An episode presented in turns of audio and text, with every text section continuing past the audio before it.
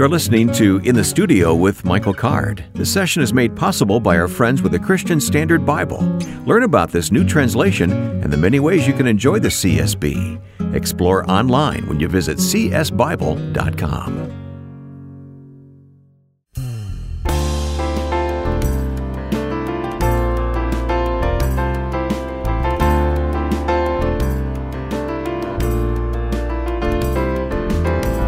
So glad to have you join us now for In the Studio with Michael Card. I'm Wayne Shepherd, and Michael and I are connected via Zoom here. I hope that we'll get to do this face-to-face one day, Michael. Who knows, huh? Yeah, it's it's um, it's a strange world. Uh, I just did a concert from Kansas City for a group in Hong Kong, which means really? that we did the concert at five o'clock in the morning on Zoom.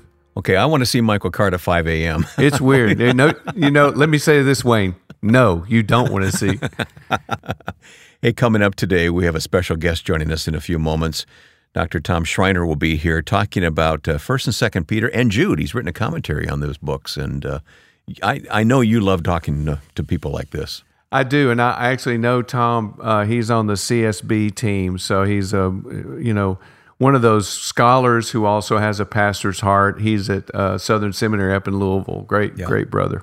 And then in the second half today, we'll have uh, Molly McHugh here talking about the By/For Project. This goes back a number of years ago. We introduced this. It'll be interesting to catch up with Molly on it. Yeah, and she she is a great songwriter, um, um, a musician. Um, it's, yeah, she'll be fun to talk to. Hey, before we start, you were telling me that uh, you've been studying one single word mm-hmm. in the Scriptures. What is mm-hmm. that word? Well, it's uh, amen. And, uh, and and and actually, I've, I've been studying it just in the gospel because Jesus uses it in a, a way that no one ever used it. He he says, we all know what amen means. It's it's mm-hmm. Hebrew. It means I agree with you, or right. you know, you yeah. you say amen at the end of things. And um, and so for years and years, I've been saying, well, you know, Jesus uses it in a you know per- particular way that no one no one else does, and all of the literature says the same thing. I've been reading art, tons of articles on it, and so last night I actually started working through all of the, you know, about two hundred places where he will say, "Amen, I say to you." King James translates it, "Verily, verily." N I V translates it, "I tell you the truth." People don't really know how to translate it because it's mm-hmm. unusual the way he does it. So, um, and I've, I found even just in Matthew, he does it, he uses the word amen three different ways to my ear. And, um, and so, yeah, I'm, I'm, uh, I'm knee right, deep well, in that, that minutia right now. And it's, uh, it's, right. I, which is right where I love to be. Well, we'll expect a major new book on that uh, in the future, Mike, if that's not too much to expect from you. Yeah. All right. Hey, uh, our interview with Doctor Schreiner coming up in a moment, but a song from Michael Card, Stranger on the Shore. Why does it fit mm. what we're talking about, Mike? Well, this is the second miraculous catch of fish post-resurrection appearance. This is actually the first song I ever wrote. Is it? Uh, yeah, I wrote this for Bill Lane. Bill gave me the outline to a service a sermon he was doing on John twenty-one, and... Uh, It's I'm like you, Wayne. It's one of my favorite passages. They they see Jesus standing on the shore. They don't recognize mm-hmm. him.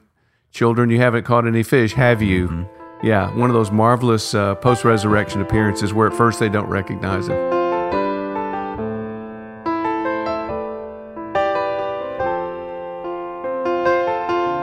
In the early morning mist, he saw a stranger on the seashore. He somehow seemed familiar, asking what the night had brought. With taut anticipation then, he listened to his order, and pulling in the net, found more than they had ever caught. The one he loved first recognized, the stranger there was Jesus. He alone remembered this had happened once before. The one who had denied him, who had once walked on the water, jumped in and swam to him to be confronted on the shore. You need to be confronted by the stranger on the shore. You need to have Him search your soul. You need to hear the call. You need to learn exactly what it means for you to follow. You need to realize that He's asking for it all.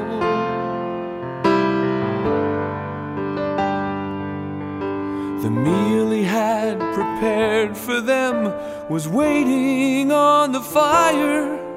The smell of bread, the sizzle of the fish upon the coals, the laughter and the joy at once more being all together.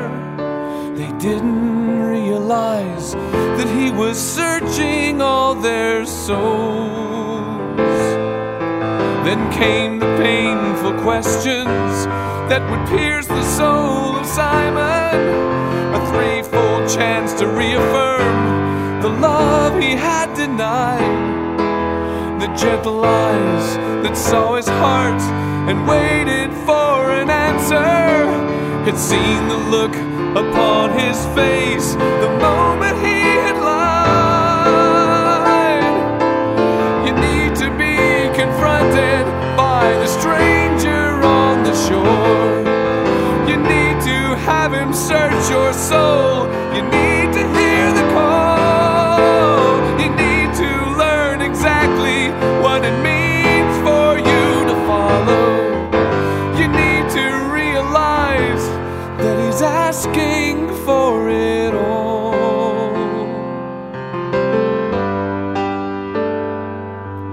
Now realize that you must face and answer all His questions as you stand before the stranger on the shore inside your heart.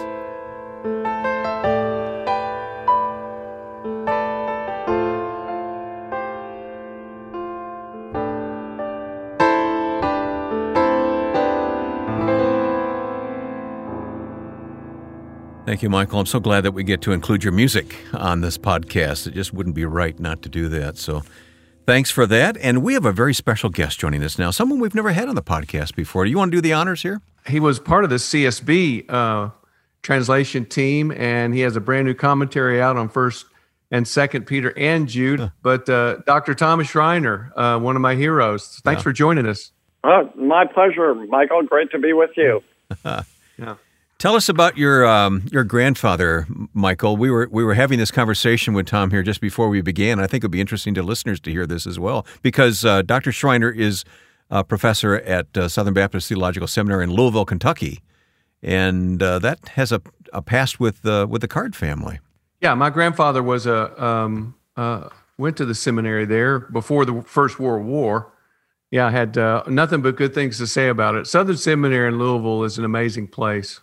How long have you been there, Doctor Schreiner? I've been there twenty-four years, oh. amazingly enough. Wow. And I, I never thought I'd end up there because I'm I'm from Salem, Oregon. So wow. Louisville, Kentucky, and the Southern Baptists were the farthest thing from my mind growing okay. up. All right. Well, one thing you've learned is you've learned how to pronounce Louisville correctly, so... I guess it's in the water after you've been there for a while. I see. Okay. Well, I want to hear the two of you talk about uh, Peter. So, Michael, let's let's jump in here. Well, just in general, uh, Doctor Schreiner, I'm interested in uh, the life situation of uh, of these letters and how they speak to our life situation. There there seems to be an awful lot that that, that they have in common with false teaching and all the rest in our time. And what, I mean, what what's your response to that? Yeah, I mean, especially in Second Peter and Jude, uh, false teaching is the presenting issue. It's it's the main and the the main problem. And and the interesting thing about both of the letters is we're not told a lot about effective theology per se, but the false teaching shows up in uh, defective living. living mm. in a, a way where uh, they're not they're they're living licentiously, right? They're they they may they, one interesting theory is perhaps they read and understood or encountered Paul's theology of grace and distorted it and thought it doesn't matter uh, how we live or or what we do. And and of course, Paul wouldn't have gr- agreed with that either. But uh, both uh, Peter and Jude are are very strong in saying that's that's not that's not orthodoxy. Orthodoxy also leads to orthopraxy, right right living, godly living.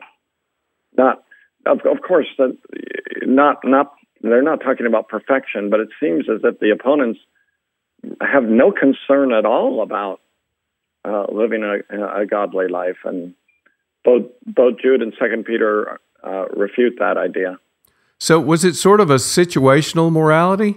Well, I, I think, uh, yes, it was probably situational, but it is, it's possible that they believed now that we're now that we are we have the Spirit and we've experienced God's grace, everything we do is inspired by the Spirit and is in the realm of grace, so it's okay. It may look wrong. It may look wrong to you, they uh. might say to their opponents, but but but the Holy Spirit's leading us, and and uh, God God in His grace has taken over our lives. So uh, everything we do is is right, even if it looks wrong to you.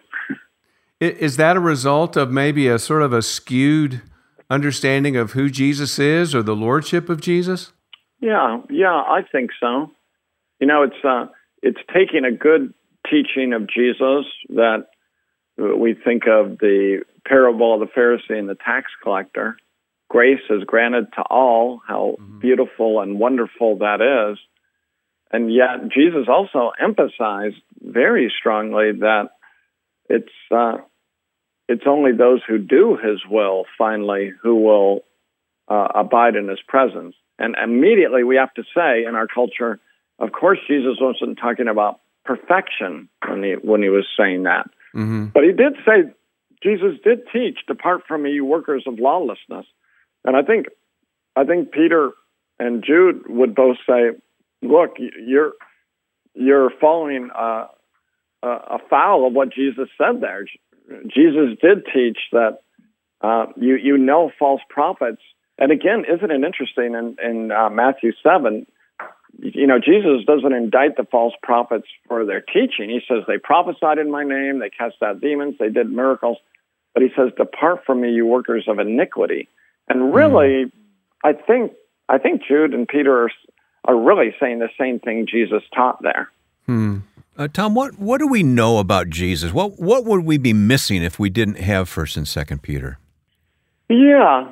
I mean, in one way you could say, if you look at the whole New Testament, Jude and Second Peter are, they're, they're amongst the most, uh, uh, if I can put it this way, unpopular books in the New Testament, if you understand what I'm saying. Really?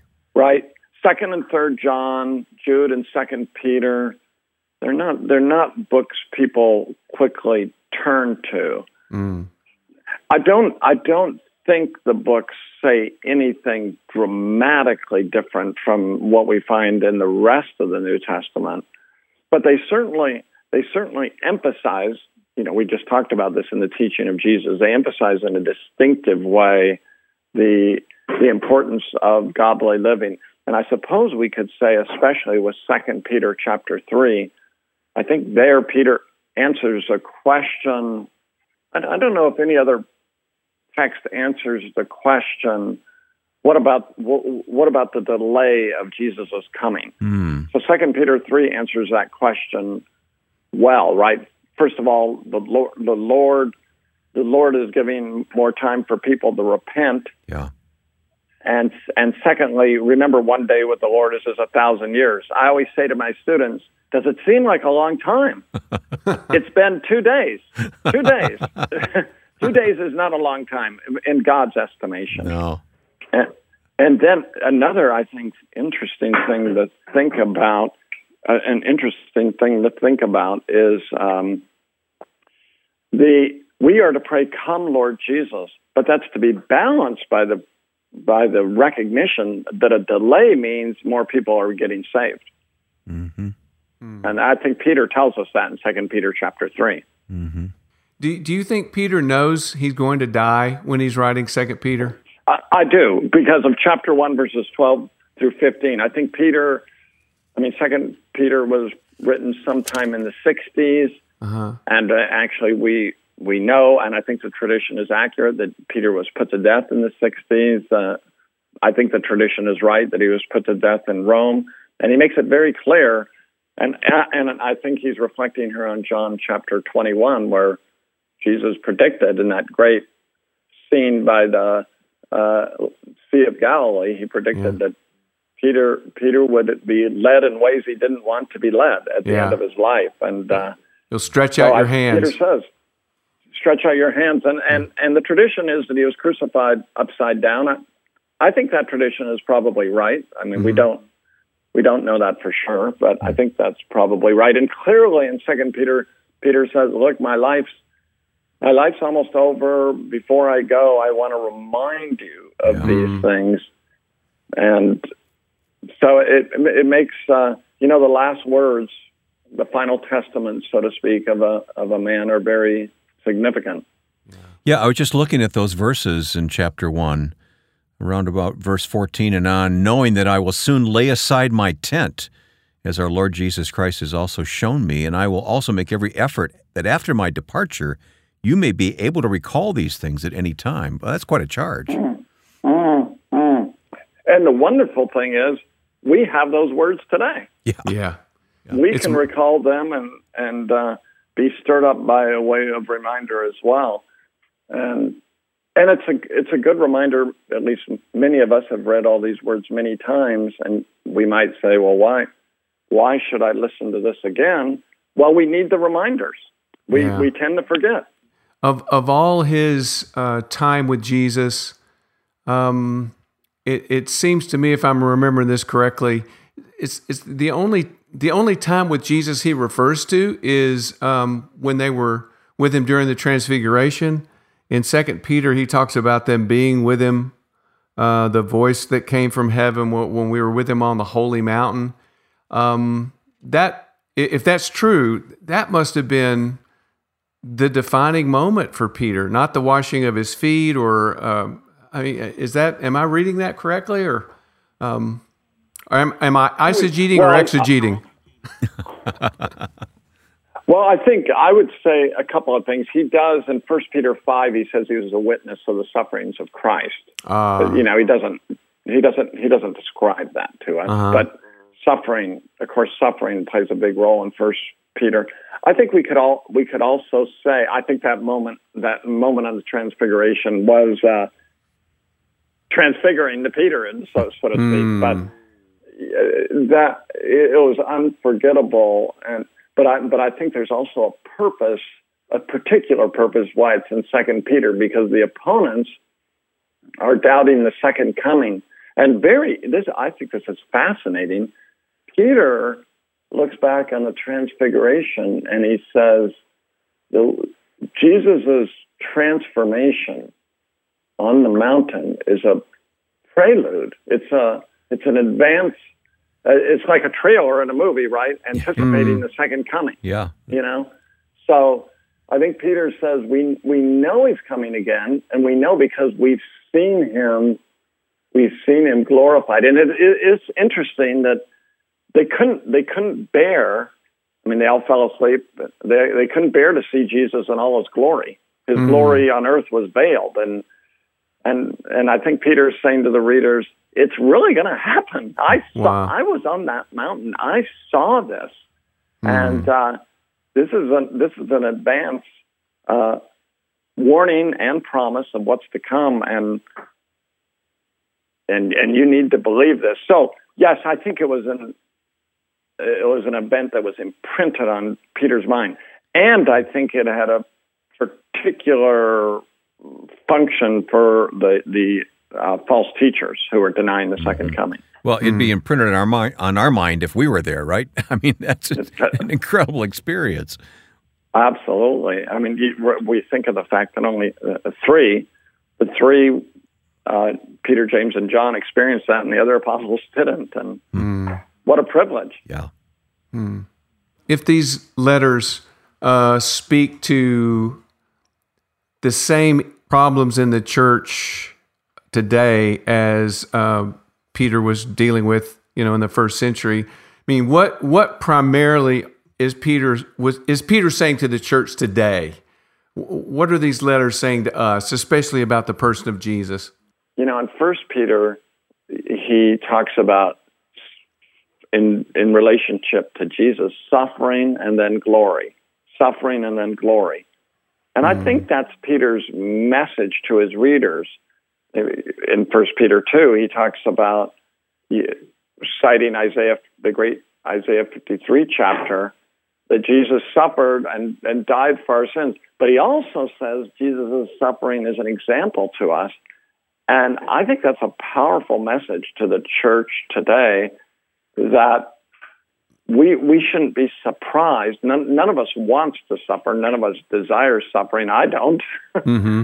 But we, we ought not to be surprised that first comes suffering, first comes discrimination, uh, verbal abuse, mistreatment, and and then and then comes then comes glory.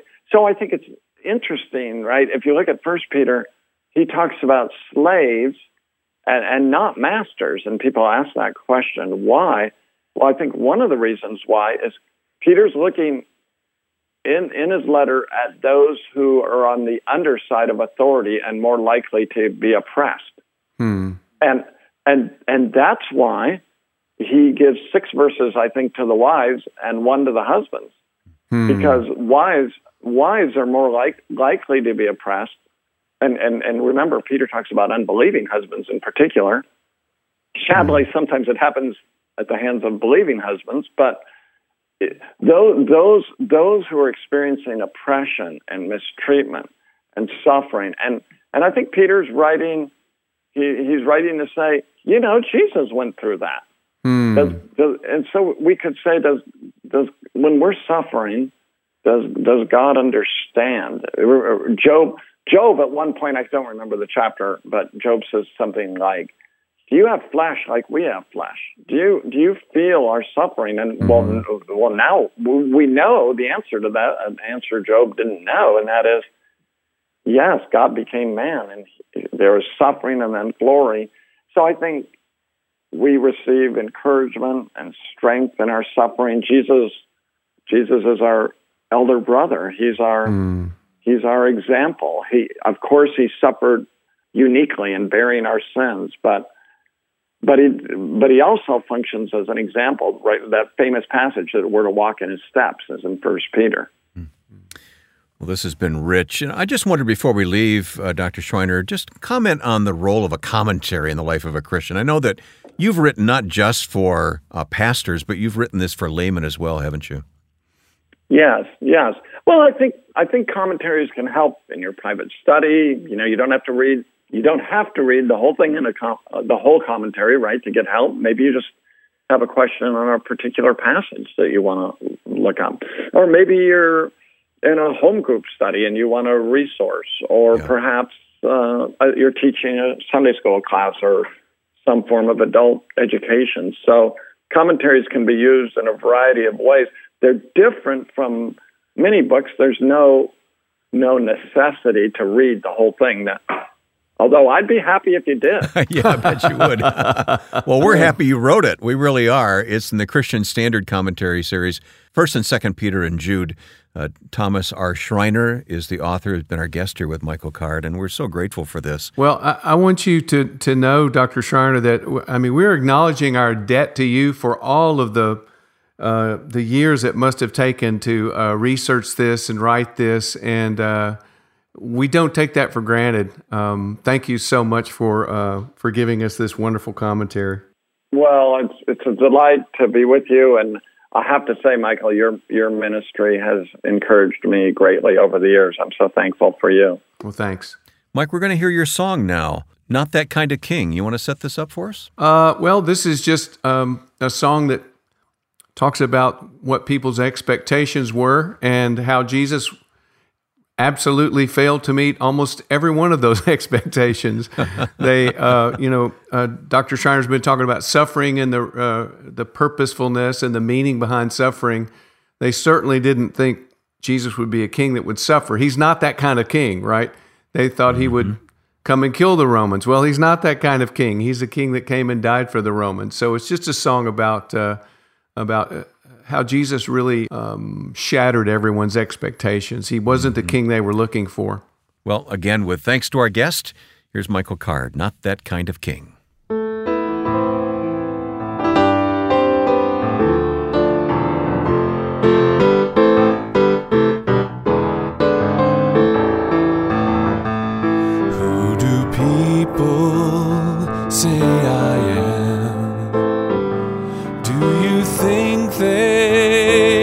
Understand, Messiah suffering salvation brings. Oh, but Jesus, you're not that kind of king. You come in power to take your throne.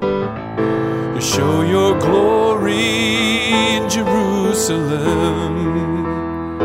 It's what the crowds are clamoring.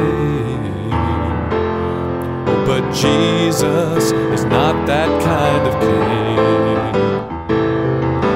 king. He has come to suffer and he has come to die, crucified in weakness, and you may wonder why. Though he could call the angels, he will not say a thing, because you see he's not that kind of king. He has come to suffer and he has come to die, crucified in weakness, and you may wonder why. Though he could call the angels, he will not say a thing, because you see he's not that kind of king. Because you see he's not that kind of king. Because you see he's not that kind of king.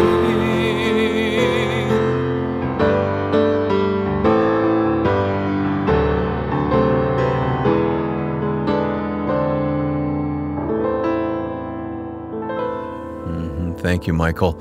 It's been a great session so far, but we've come to the halfway point. If what you're hearing has prompted you to go deeper, look online for more from Michael that can help. You'll find music, books, and news about upcoming conferences at michael card dot com. We're always glad to hear from listeners. Post a comment on the Michael Card Facebook page, or send your comments, questions, and song requests via email to in the studio at michael card dot com. If you're new to this podcast, be sure to look through the podcast archive for an extensive collection of classic and current editions to hear and enjoy. Coming up, more music and conversation after this message in the studio with Michael Card.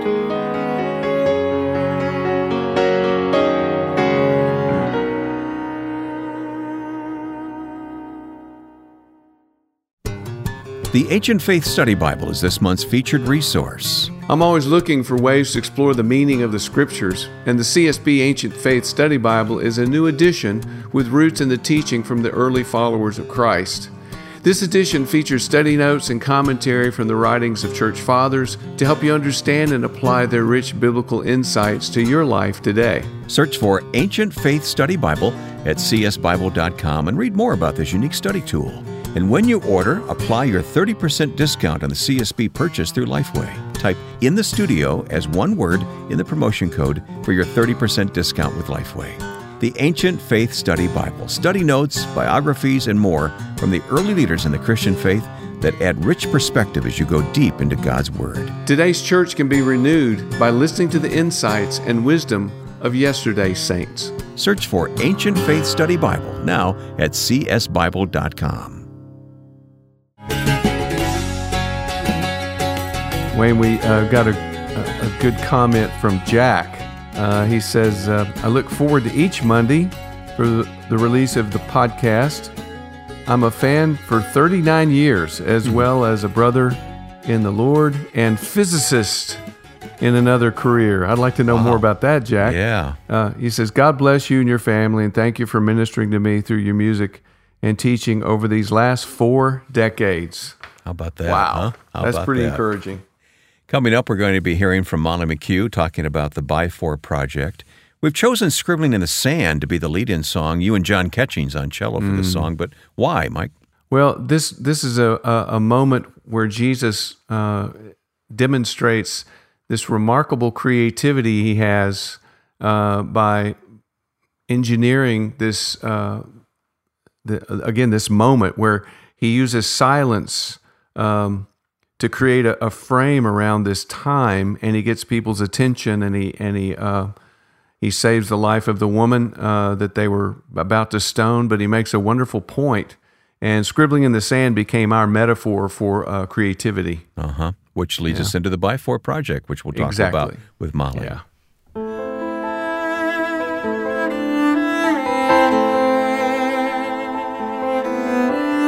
Amidst a mob of madmen, she stood frightened and alone. As hateful voices hissed at him that she should now be stoned. But in the air around him hung a vast and wordless love. Who knows what luminous lesson he was in the middle of? At first he faced the fury of their self-righteous scorn. But then he stooped and at once became the calm eye of the storm. Was his wordless answer to their dark and cruel demand. A lifetime in a moment, as he scribbled in the sand. It was silence, it was music, it was art, it was absurd. He stooped and shouted volumes without saying a single word. The same finger of the strong hand that had written ten commands. For now is simply scribbling in the sand.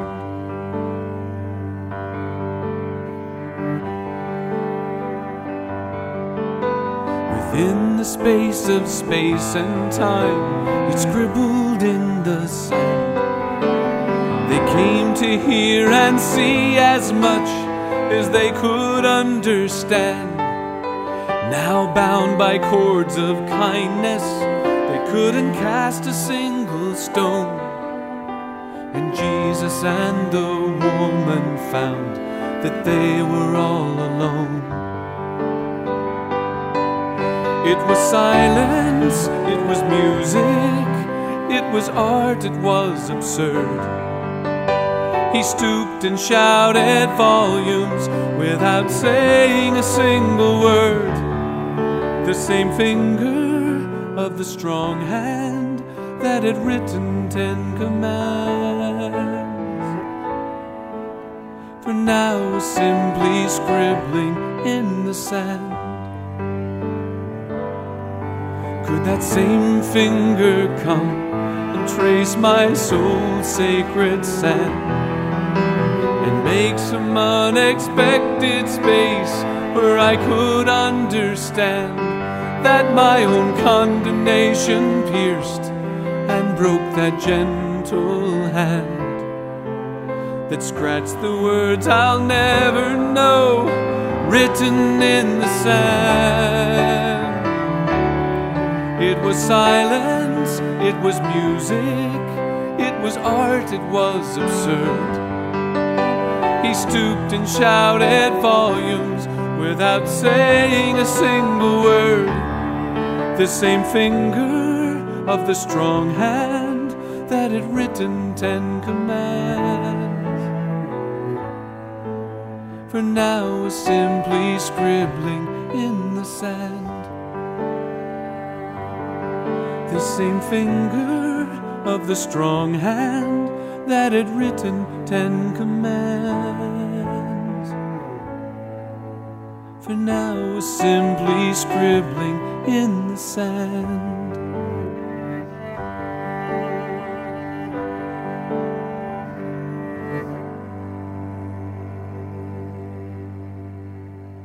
All right, thank you, Mike.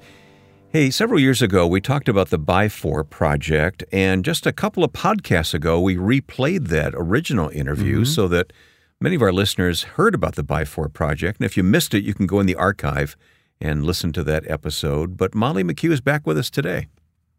Yeah, she's one of my creative uh, heroines. So uh, I'm anxious to hear her e- explain to us what's happened with the By/For Projects since uh, all those years ago. Well, thank you so much for having me on. I'm I'm so excited to give an update about the project and, and how it's how it's grown in different directions. Um, if I if I can bring up a memory, Mike, I remember you saying when we launched By/For um, that we might be failing, but if if so, I hope we're failing in the right direction. And I think there's kind of a there's a there's, I don't know if you remember saying that, but I I remember you saying that. And there's kind of a, um, I think, an honesty and a freedom in that, that, you know, a lot of creativity is iteration, and we can we can sometimes, um, we want to do well with the um, the resources we're given and plan as best we can, but there's also kind of a mystery sometimes to it, and we don't always know how it will turn out or where it will land, so... Um, yeah, you were talking, Molly, about the uh, the parable, which actually is the only parable I think that Jesus explains, the parable of the sower. And uh, that you saw in in that uh, sort of the mystery of the seed, um, the mystery of what we tried to do or, or trying to do with By/For. Yeah, you know, I, the parable that yeah come to mind a lot when I think through By/For and other kind of incubation incubation projects is um, it's in Mark uh, twenty-four twenty-six. It's the parable of the growing seed, um, and Jesus talks about a few different um, seed parables, but this one is only found in Mark. Um, and he does he does explain it, um, but it's a it's kind of a simple story. It's about a farmer who throws some seed on the ground, and then he goes about his his life, and um, he doesn't exactly know how, but the ground um, yields this yields this seed, and it, it grows. So there's kind of a mystery, and then there's this process. There's a, a stalk, and then the head, and then the kernel in the head, and then there's a there's a harvest. The story itself seems kind of simple, but I think there's some some really um, important lessons that we can learn. And when Jesus explains it, he says, this is how the kingdom works. Um, I guess what I what I think about most is that the the human agency is really not the center of the story. You know, the human is a partner in the story, but the human is partnering with a mystery, this mysterious process. You know, he throws a seed on the ground. He doesn't exactly know what's going on. He just goes about his life. Um, but then this you know, this, this seed actually comes up. So there's this kind of partnering with, with a mystery. Um, and then there's this, this very deliberate explanation of process, right? There's first the stalk, then the head, then the kernel in the head. And I also feel like, you know, process is, of course, a very important part of the kingdom and a part of any creative uh, endeavor that we do. Um, and then, of course, at the very end, there's a, um, there's a harvest, you know, too, that comes. So anyway, I think I think um, thinking through these um, these these lessons of, you know, humans partnering with the mysterious, and then really recognizing that we have a small part, but our agency is not really the, the center of the story, mm-hmm. and then recognizing process. Those are those are important pieces that I've been kind of um, a pondering uh, as I ponder this this parable of the growing seed and how a lot of what we plant goes in new directions that maybe we didn't expect. That's good. Hey, Molly, for those who didn't hear our previous conversations, just real quickly, By/For means what, and what's the goal of By and For? So we, we called this project um, By/For because uh, it was intended to be by the church for the church, if I'm if I'm remembering correctly. Mm-hmm. Uh, and there were a couple of main themes um, for this. Um, one of one of them was to um, kind of have a have a first fruits um, and a kind of a, a sacrificial approach um, to to arts and art making. Um, sometimes, the, uh, sometimes uh, there is kind of a focus on commerce that kind of gets in the middle of how artists and churches interact. Oh yeah, and that's fine. I think we can. We want to support artists, you know, and, and songwriters and um, visual artists and um, you know, dancers and, and things for the work that they do. But this is more like a yes and, kind of like, could we also have an interaction that's not um, fully based on commerce in the middle, right? Could everybody give something, everybody take something, and everybody connect um, in a different kind of way together? So so we were just experimenting. We ended up landing on um, a model of doing artist retreats um, where churches would help support um, the time and, um, you know, uh, and resources for the actual um, retreats and the retreat time and food and that kind of stuff, and perhaps even housing. And then artists would um, create something during that time and be able to give it back um, to the churches, or perhaps host an event where churches could um, raise money for tickets, that kind of thing, so that pretty much everyone gave something, everyone received something. Um, and then, of course, in the middle of all of that, there's a, a huge community piece, too, that happens. Um, but that that's that was kind of a long explanation, no, that's but that's good. kind of where we landed. That's yeah, good. That's kind of where we landed. Interesting to hear how it's uh, progressed, Mike. Well, we initially started out pretty much focusing on uh, on music, but right. fairly quickly uh, the model shifted, didn't it, Molly? It did. Yeah, it shifted, and I, I think I don't I don't really I don't really know if it was a if it was a purposeful purposeful shift. I think. Um, we we were also kind of just experimenting in different directions. I think we did a couple more projects um, that were um, that were based on um, um, music and, and musicians um, interacting together and creating um, different kinds of um, music. But once we started to do retreats with uh, visual artists, and by we, I want to get really specific here that um, Brian Moss, who was one of the original songwriters on the original Sweet Sacrifice By/For Project, um, he really did the lion's share of the work. I'm, I'm using the royal we here. I don't want to take credit for all the work that he did to to keep this keep this going, but he basically did all the the legwork um, to keep these artist retreats going. So when he started to do um, retreats that uh, invited visual artists in, we had some really interesting responses. Um, I remember talking with one artist, and he may have even Brian may have told me this story. One artist was very, um, very emotional that anyone would even, like tears, that anyone would even offer them the opportunity to go away um, and not have to worry about money for a couple of weeks, and that they would get to, you know, meet with a, an, a you know, a mentor artist and actually create something. Um, that was really impactful, you know, to hear um, to hear someone get so emotional that that someone would be interested in investing in them as an artist and, and investing in them as a person. Well, because as a visual artist, they hadn't really been included in the conversation in the church so much, right? Often that's the case. I, I see that changing, and I, I'm hopeful that, that projects like this can help um, encourage churches to embrace other kinds of artistic languages. It's it's interesting to me, like, what is allowed in churches and what is not allowed for different, different you know, arts.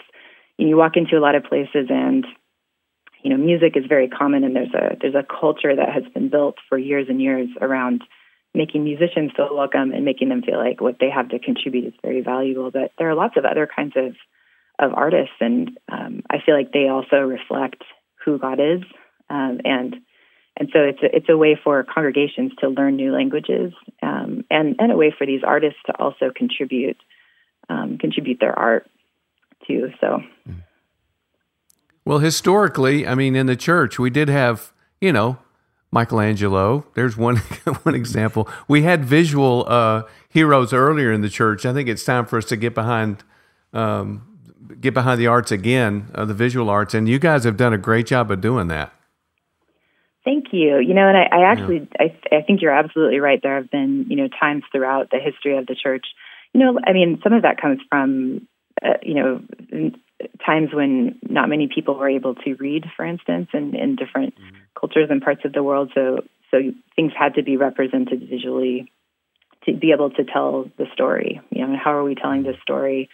Um, how can we how can we do this um, in a in a welcome, inclusive way? Um, you know, using other types of arts too. It is interesting. Like architecture, for instance, is also very that's a, that's very well accepted, but, yeah, but maybe not painting or live painting or you know. Mm. Interesting. Mm-hmm. Let me interject that uh, we will put a link to the By/For Project on our website in our program notes for this podcast so that our listeners can see some of the images of the artists that we're talking about. Uh, that would be very inspiring to see that. Um, you mentioned Molly, uh, Brian Moss. Isn't he connected with a form of By/For at Fuller Seminary now? He is. So one of the most exciting things that happened after years of you know planning and, and running these independent retreats Um, is that uh, Brian connected with uh, the folks at Fuller, uh, who at Armo Fuller Seminary that was in the northwest part of the United States where we were in Seattle, um, and they decided to uh, to actually um, use the model and and start running artist artist retreats um, out of Fuller. And that program has changed a little bit since it started, um, but it's now part of the Brehm Center at Fuller. And I believe they actually have um, it's it's uh, it's broadened to the point where you can be anywhere. Um, I'm not sure if they're doing things internationally, but um, basically anywhere nationally for sure in the mm-hmm. United States, um, and you can be a part of one of these artist communities.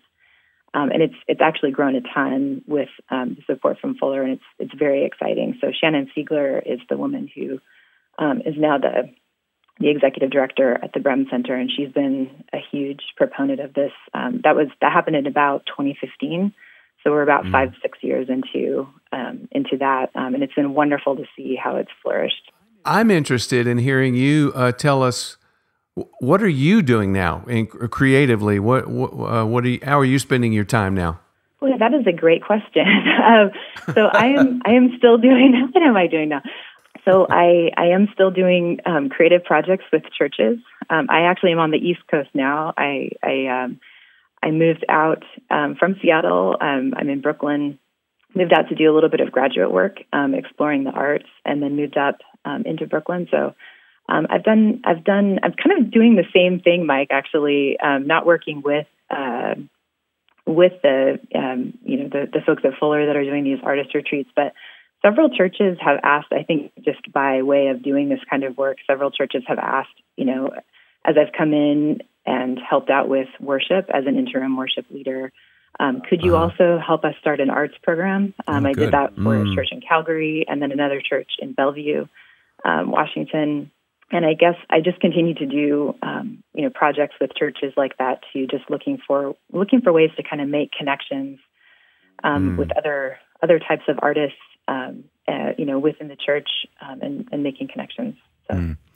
Molly, how can we pray for this project uh, that it would uh, move forward and be of encouragement to more artists? That is a that's a wonderful, wonderful question. I think I think it really goes back to maybe what I mentioned uh, that I, I think is important from the the parable of the growing seed. Um, perhaps that um, I, you know, I would love to see. I would love to see this project um, and where it's grown be an example for other communities um, so that they could also experiment in new directions and trust that the growth will come um, and that God is working, even if they can't see it. So we, we certainly would, I think, love prayer for for this project in particular, that um, these seeds that have been planted would grow and get deep roots, and that the artists that are engaged um, with uh you know, with the Brehm Center and with Fuller uh, will grow, but also that this would be an example for other communities. Yeah. Well, this is such a great project. We're happy to give a little bit of attention to it here with the podcast. And Michael, I know you believe in this, the By/For Project. Again, more notes mm. in our program notes uh, at michael card dot com. We're going to close, Michael, with your song, Recapture Me. Do you see a connection here with the Recapture Me and what we're talking about? Well, that's that's what art um, does. It Uh, our imaginations need to be recaptured. And I think uh, one of the things that makes Molly so um, effective in what she's doing, I think she understands the, the imagination and how it works. And so uh, thanks, Molly, for spending some time with us. And uh, yeah, we'll play this song.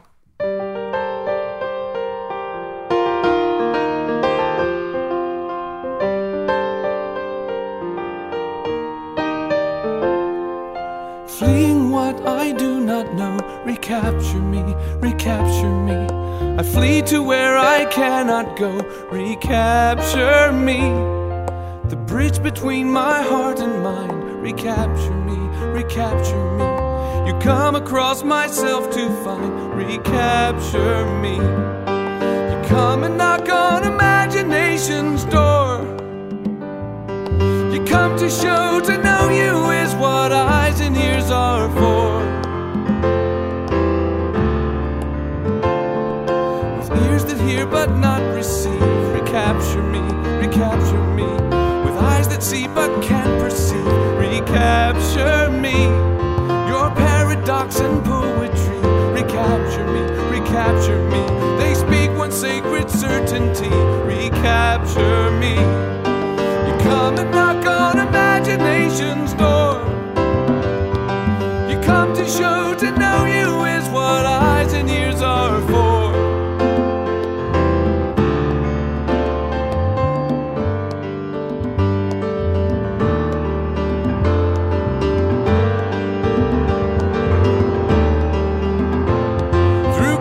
Madness make me wise, recapture me, recapture me. Through foolish faith open my eyes, recapture me.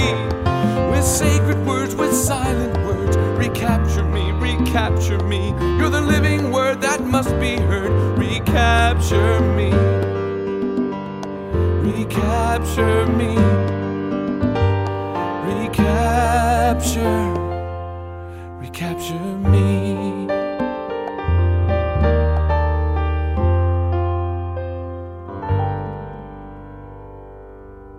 Joining Michael on Recapture Me, Steve Mikesell on bass, Ken Lewis percussion. Mm. And I think that was a very fitting song to follow that up uh, with Molly here, Mike.